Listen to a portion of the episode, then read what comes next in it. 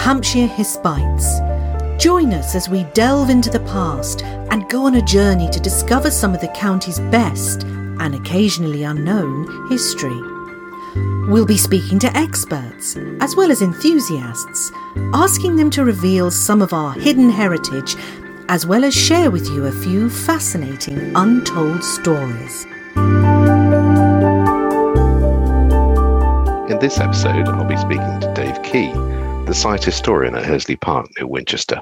So, good morning, Dave. Let me start by setting a, a, little bit of context for any of our podcast listeners who don't live locally and explaining where Hursley Park is. It's a private country estate adjacent to the village of Hursley, some five or six miles to the southwest of Winchester, which includes uh, a grade two star listed mansion. But today we'll be concentrating on the short but illustrious period when Vickers Supermarine, manufacturers of the Spitfire, found themselves operating there during the dark days of World War II. So, Dave, what was the Vickers Supermarine Company and why did they come to Hursley? Okay, well, Vickers Armstrong Supermarine Works were one of Britain's premier aviation companies, particularly in the 1930s. I mean, they'd specialised in seaplanes, both for the RAF and for the Royal Navy. In the 1930s, they'd taken on, under chief designer R.J. Mitchell, a project to meet an RAF requirement for a fighter aircraft. That fighter aircraft was to become the Spitfire, one of the most successful aircraft ever produced and still one of the greatest iconic pieces of design. That became the overriding priority for Supermarine in Southampton, where they were based. It was a race against time in the years before the start of the Second World War to actually ensure that adequate supplies of fighter aircraft, not just the Spitfire, and the Spitfire was actually a minority in terms of numbers in the Battle of Britain, numbered two to one by the Hawker's Hurricane. But it was a vital and iconic aircraft. And in building it, Supermarine were focused almost entirely around the Woolston area of Southampton, and the final assembly was actually done in the what was at the time called Southampton Municipal Airport, which just about everyone at the time until today still calls Eastleigh Airport. To actually design a plane like that took a large number of people, took a large administrative organisation, and that's pretty much what Supermarine was. It was a company part of a much larger organisation. I mean, Supermarine was only one half of Vickers Armstrong Aviation. The other half was up at Weybridge, and they made things like the big bombers, like the Blenheim. And that in itself was just a small part of the Vickers company, who made ships, they made tanks, they made just about everything, anything to do with steel and munitions and everything. So Supermarine soon, by the late 1930s, had become almost a flagship for the defence of Britain, and that certainly became true as the war began. So, what was the sequence of events that led up to part of the workforce from Woolston coming to Hursley Park? Well, in the build up to the war, the government had actually been trying to increase aircraft production. I mean, what's quite often missed is the fact that the British aviation industry in the 1930s was primarily based all along the south coast of England, not just Southampton, but you had in just in the Southampton area itself, as well as Supermarine, you had companies like Folland Aircraft down at Hamble. You had air service training at Hamble as well. You also had on the Isle of Wight Saunders-Roe. You have Bristol, Weybridge, all the way across the south coast of England. Aircraft companies like Parnalls, Glosters, making aircraft the trouble with that was that they're incredibly vulnerable, and eventually the Germans taken north of France. All of those factories were within attack range of German aircraft. And so they'd actually taken on a policy of building up factories, what they called shadow factories, in the more industrialised areas of the Midlands and the North. Uh, and at Supermarines works up in Castle Bromwich. In the Midlands, that was the intent. The trouble was that by the start of the war, they hadn't produced a single aircraft. And so everything was focused on Southampton. And that left the Southampton works at Woolston and Itchen extremely vulnerable. And by the Battle of Britain, the Germans were starting to turn their attention to not just the RAF airfields and radar sites, but also to the means of production. And in September 1940, in a space of three raids, two in particular, the Luftwaffe attacked and put out of action the Supermarine works both at Woolston and Itchen with quite serious loss of life. And that led to a complete shutdown of those factories and a dispersal of production capability across, first of all, Southampton and then out into a much wider area.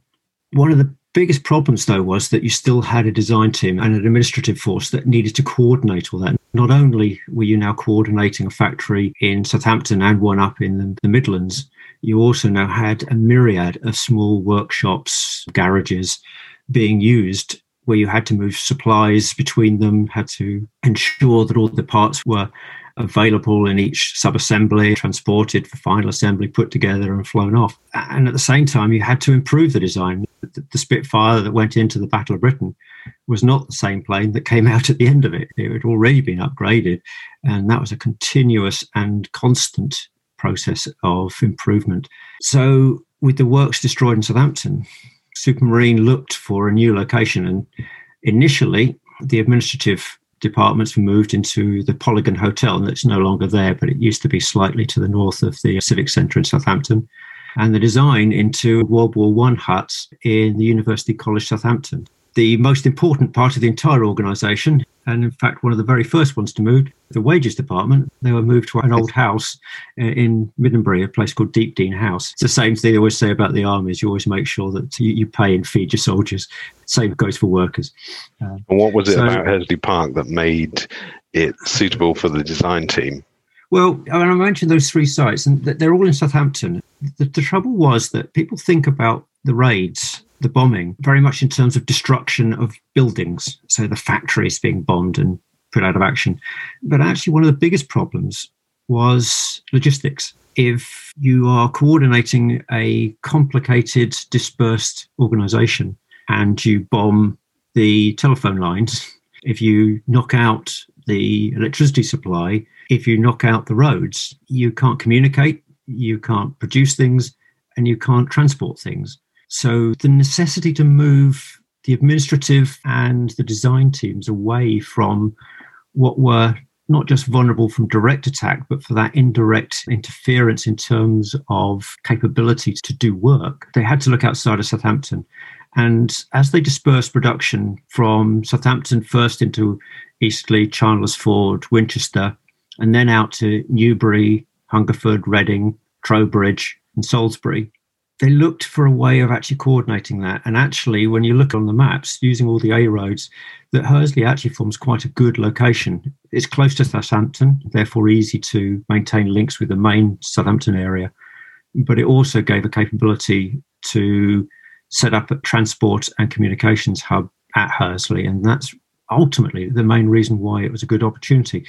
And it was also a good opportunity because in the First World War, the owner of Hursley Park, Sir George and Lady Cooper, had actually given over the estate to the military for an army camp, and the house was turned into Lady Cooper's Hospital for Officers.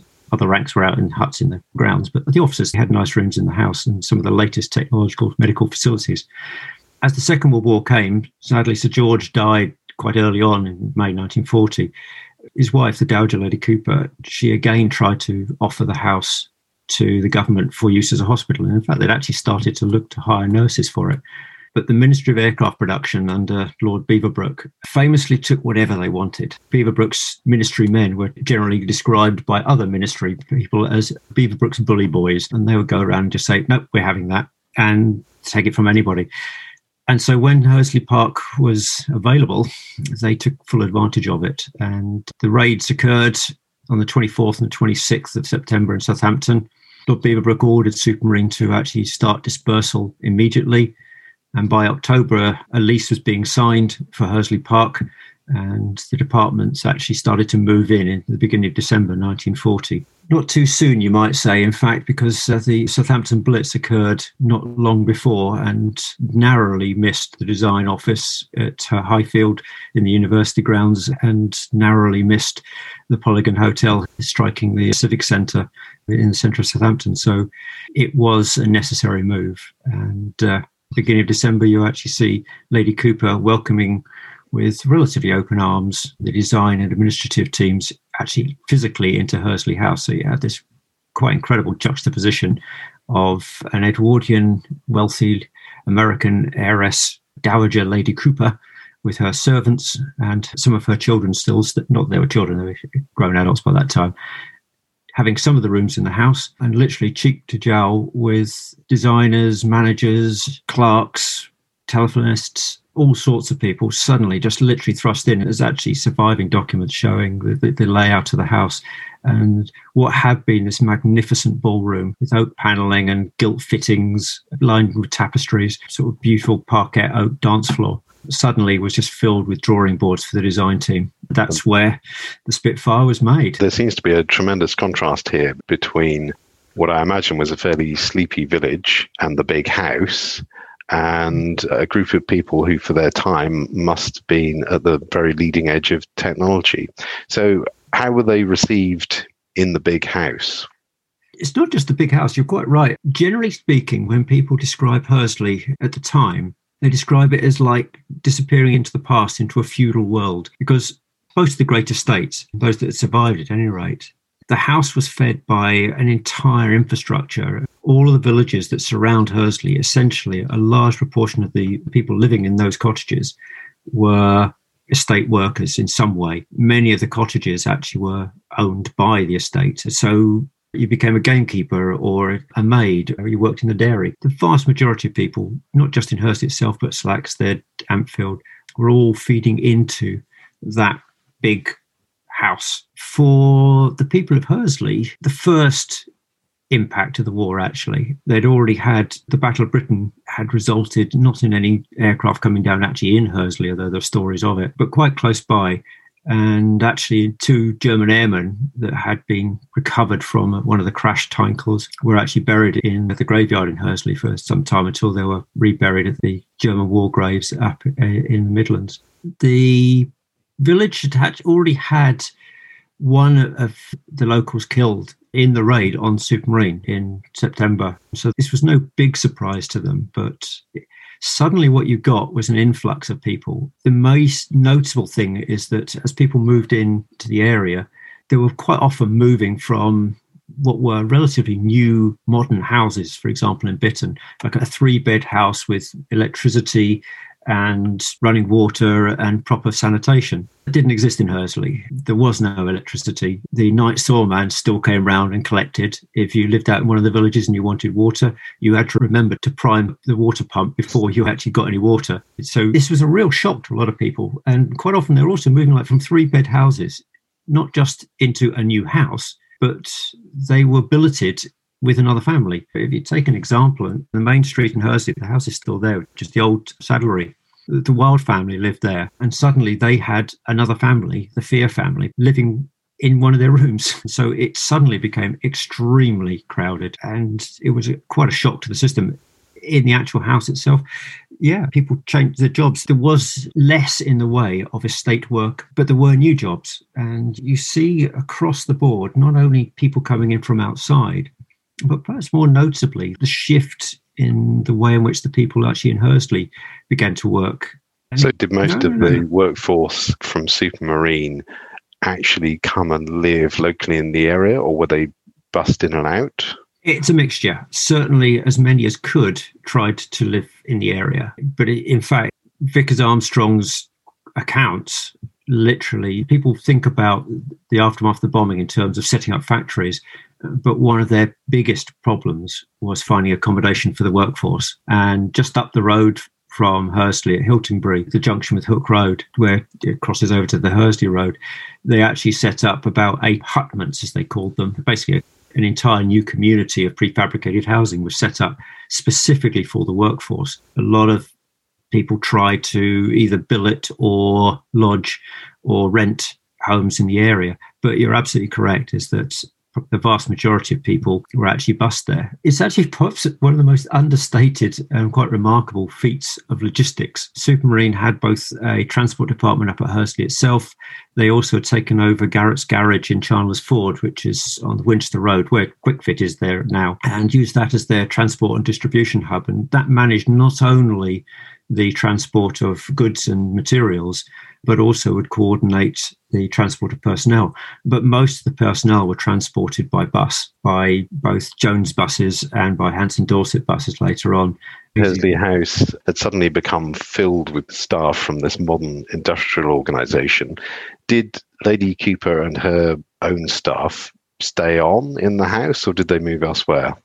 Initially, yes. Lady Cooper retained a suite of rooms on the first floor, bedrooms and, uh, and dressing rooms. Some of her immediate servants retained a suite of rooms in the east wing of the attic floor. It sounds a bit dramatic, attic. It's actually quite big rooms. But the majority of the house was given over to Supermarine for their use. And initially, Lady Cooper was quite positive about it. There's a lovely picture of the floral Spitfire that she made to welcome the staff to the estate in December 1940.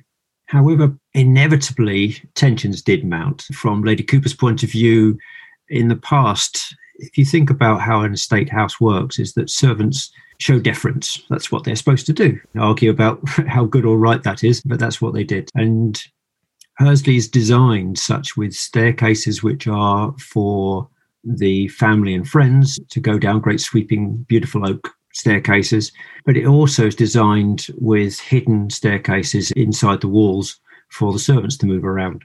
When Supermarine came, they didn't differentiate between the two, and there are memories of Lady Cooper being a little bit aggrieved by these workers basically cluttering up her stairs and getting in her way.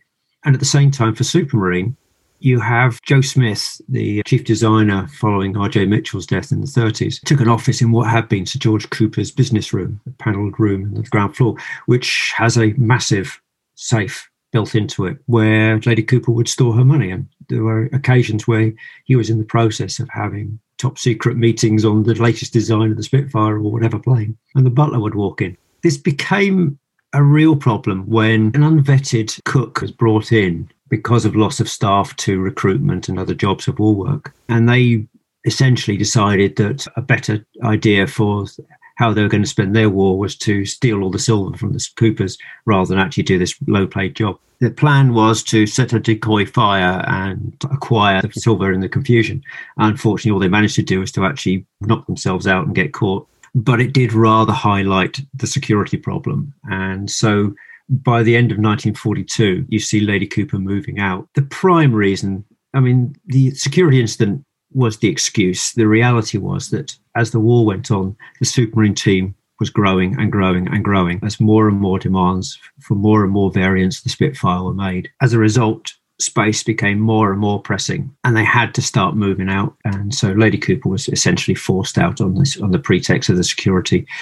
She moved with her staff to Jermyns house in Romsey. And Supermarine took over all the rooms that had been vacated, reorganized things, and also began to build their own additional hangars in and around the house, particularly a large drawing office, a big hangar covered in camouflage netting on the eastern side of what had been the kitchen garden. And then down by the school, another large hangar, which they used for experimental work. So that's where just about every prototype of the Spitfire and later jet fighters that Supermarine built would be assembled, tested, engines run up, then disassembled and taken off to an airfield for flight testing because you, you, can't fly from Hursley. So normally they'd take the planes apart and take them up to, for example, Worthy Down, just to the north of Winchester, which was a Royal Naval Air Service station, until the planes got a bit bigger and they started moving them after the war to Chilbolton or to High Post. It was great to hear the story a moment ago about the cook, the unvetted mm. cook. But presumably, the activities at Hursley must have been of great interest to the enemy at the time. Were there any examples of security being breached? There are rumours of it. There is an account by Dennis Webb, who worked right the way through from the 1920s in Woolston and then through in Hursley. And he was in charge of both transport and then later on subcontracts. He gives an incredibly detailed account of his time at Supermarine. And he certainly gives an account of at least one person they suspected of spying. And uh, he'd been working in the transport department. And they were a bit concerned about that. Other than that, no, surprisingly little. I mean, certainly the Germans never seem to have been aware that Hursley was in use in the way it was, because it would have been extremely vulnerable. In fact, there was only one German bomb that ever actually went off in the grounds. That was an incendiary device, and that was the result of an apprentice bringing one up from Southampton and being curious as to what happened when you hit it. Uh, obviously, it went bang. He wasn't the most popular apprentice, but that's pretty much it. And what about the people in the village? Uh, have you come across any accounts of how this huge influx affected them and their lives? Well, it's a funny way of looking at it. Is that it's almost a seamless switch. And perhaps the best way of describing it is to look at the local Home Guard.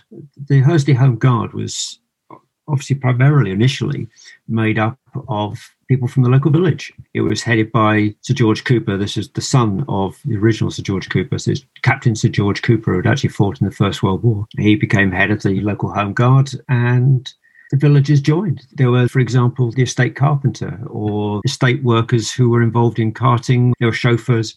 And as Supermarine moved in, the chauffeurs for Sir George Cooper and his family became transport for Supermarine. The carpenter for the estate, he transferred and became a woodworker in what's called the mold loft. When they made the aircraft, the first thing you would do when you designed it was it would go to the mold loft where they would make a mock up of the plane to make sure it worked and also to give the opportunity to actually work out the running of the pipes and the electrics that had to go into the plane before you then went down to the experimental hangar where it would actually be produced as a flyable plane in in aluminium and other derivatives um, and so forth. So you get a very easy shift. And as i say with the home guard as the war goes on quite often the members of the home guard had started as estate workers and were now supermarine workers, or there were supermarine workers who are now part of the village. So it blurred quite well, and particularly in the school, where of course you, you had a lot of the, the local supermarine workers were now going to uh, Keble School in alongside the classmates who were born and bred in the village. They certainly adapted. Otherwise, very little had actually changed. And as the war moved on past D-Day and on to its end in 1945. Did Supermarine move out or did they stay on for some time there? By 1945, there were certainly moves by the parent company, Vickers Armstrong Aviation, to move Supermarine's design team and administration out of Hursley and up to South Marston. Now, South Marston had been a site that had been purchased by Vickers in 1944 to provide additional production capability for the Castle Bromwich Spitfire factory up in Birmingham. So South Marston is just outside Swindon. It's where, until very recently, the Honda factory was. That move was resisted tooth and nail by Joe Smith, said the chief designer, and many, many, many of the supermarine workers, largely because most of them had families locally, and a move to Swindon was not appreciated and not wanted. Yeah. And they fought literally through into the 1950s to stay at Hursley. And it's perhaps summed up by how vociferous Joe Smith was in his fight. That when Joe Smith died in 1953, within a couple of months, Vickers had sent out notices to people telling them they were moving. But it took them another five years from then to actually get them out of Hursley completely. And Hursley House, before the war and before the arrival of Supermarine, was quite a magnificent country house. Did it ever return to that sort of former glory? No. the simple answer to that. Hursley had already was somewhat run down. I mean, the Cooper family bitterly complained about the death duties that the government imposed in 1940 on the death of Sir George Cooper. That didn't make them poor, but it certainly took a large chunk of the money. And yeah. maintaining a large estate in the post war years was always a problem. And if you add to that, what in the end worked out as about 17 years of occupation by an industrial organization whose interest is not in the preservation of oak paneling, most of which have been removed and stored, but in the business that was involved, then it took a battering. In the 1950s, when it became clear that Sir George was never going to move back into Hursley House, he was already living up at Merdon Manor near the estate, but just slightly away from it. That's the um, younger Sir George, the son. That's the, that's the younger George. That's George James Robertson Cooper, Captain Sir right. George. In the post-war period, it became clear that they were never going to move back in there. Lady Cooper had gone. The house had been basically turned over to this industrial, so he kept it as a revenue stream. The oak panelling that once had adorned the halls of Hursley Park and the screen at the entrance, originally that 17th century panelling from Winchester College's chapel by the 1950s, and I think in 1960 it was actually returned to Winchester College. By then, of course, they'd already repanelled their chapel, and instead it was put up in New Hall in Winchester College. So if you ever go to Winchester College, if you get a chance to go into the new hall there, they restored it a few years back. It's absolutely beautifully restored. That panelling is very largely the panelling that once graced the halls as you came into Hursley Park. The screens have been put up by Supermarine and continue to be put up by IBM, but it, it could never be restored to its original state. Yeah. And is there any lasting evidence in the estate today of its occupation? Strangely enough, not really.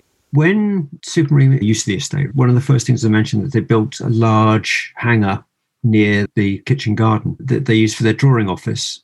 That actually remained in use by IBM much altered and that they knew as X block. And gradually, over the years, other buildings were erected around it. The idea at Hursley has always been that in that area, industrial type buildings could be done maintaining the pristine view from the actual house to the south, but to the east, buildings were put up. And so their D, D East, Galileo Centre were built around that drawing office. But in 1995, that was demolished.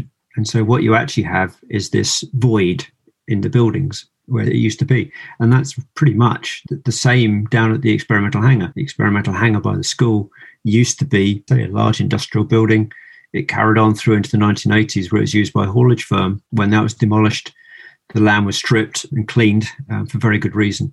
In the early days of both the Spitfire and then more particularly the later jet fighters, where all sorts of new technologies were being invented to enable the supersonic or transonic flight, the care for chemical disposal wasn't quite such a high quality. And so the soil had been contaminated at the time. And though that was cleared in the 60s, it's now still just a vacated area.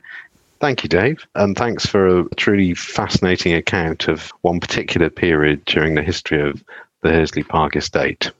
That's the end of this week's episode. My thanks to Dave for talking to me. It's been a pleasure. As I mentioned at the beginning, Hursley Park is rich in history, and so we hope to persuade Dave to come back to share some more of his vast knowledge in a future podcast.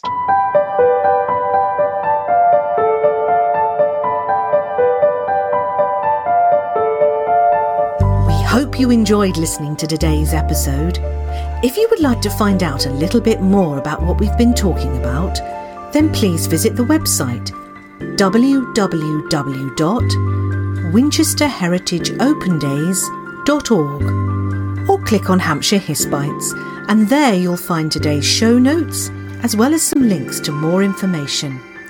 Thank you.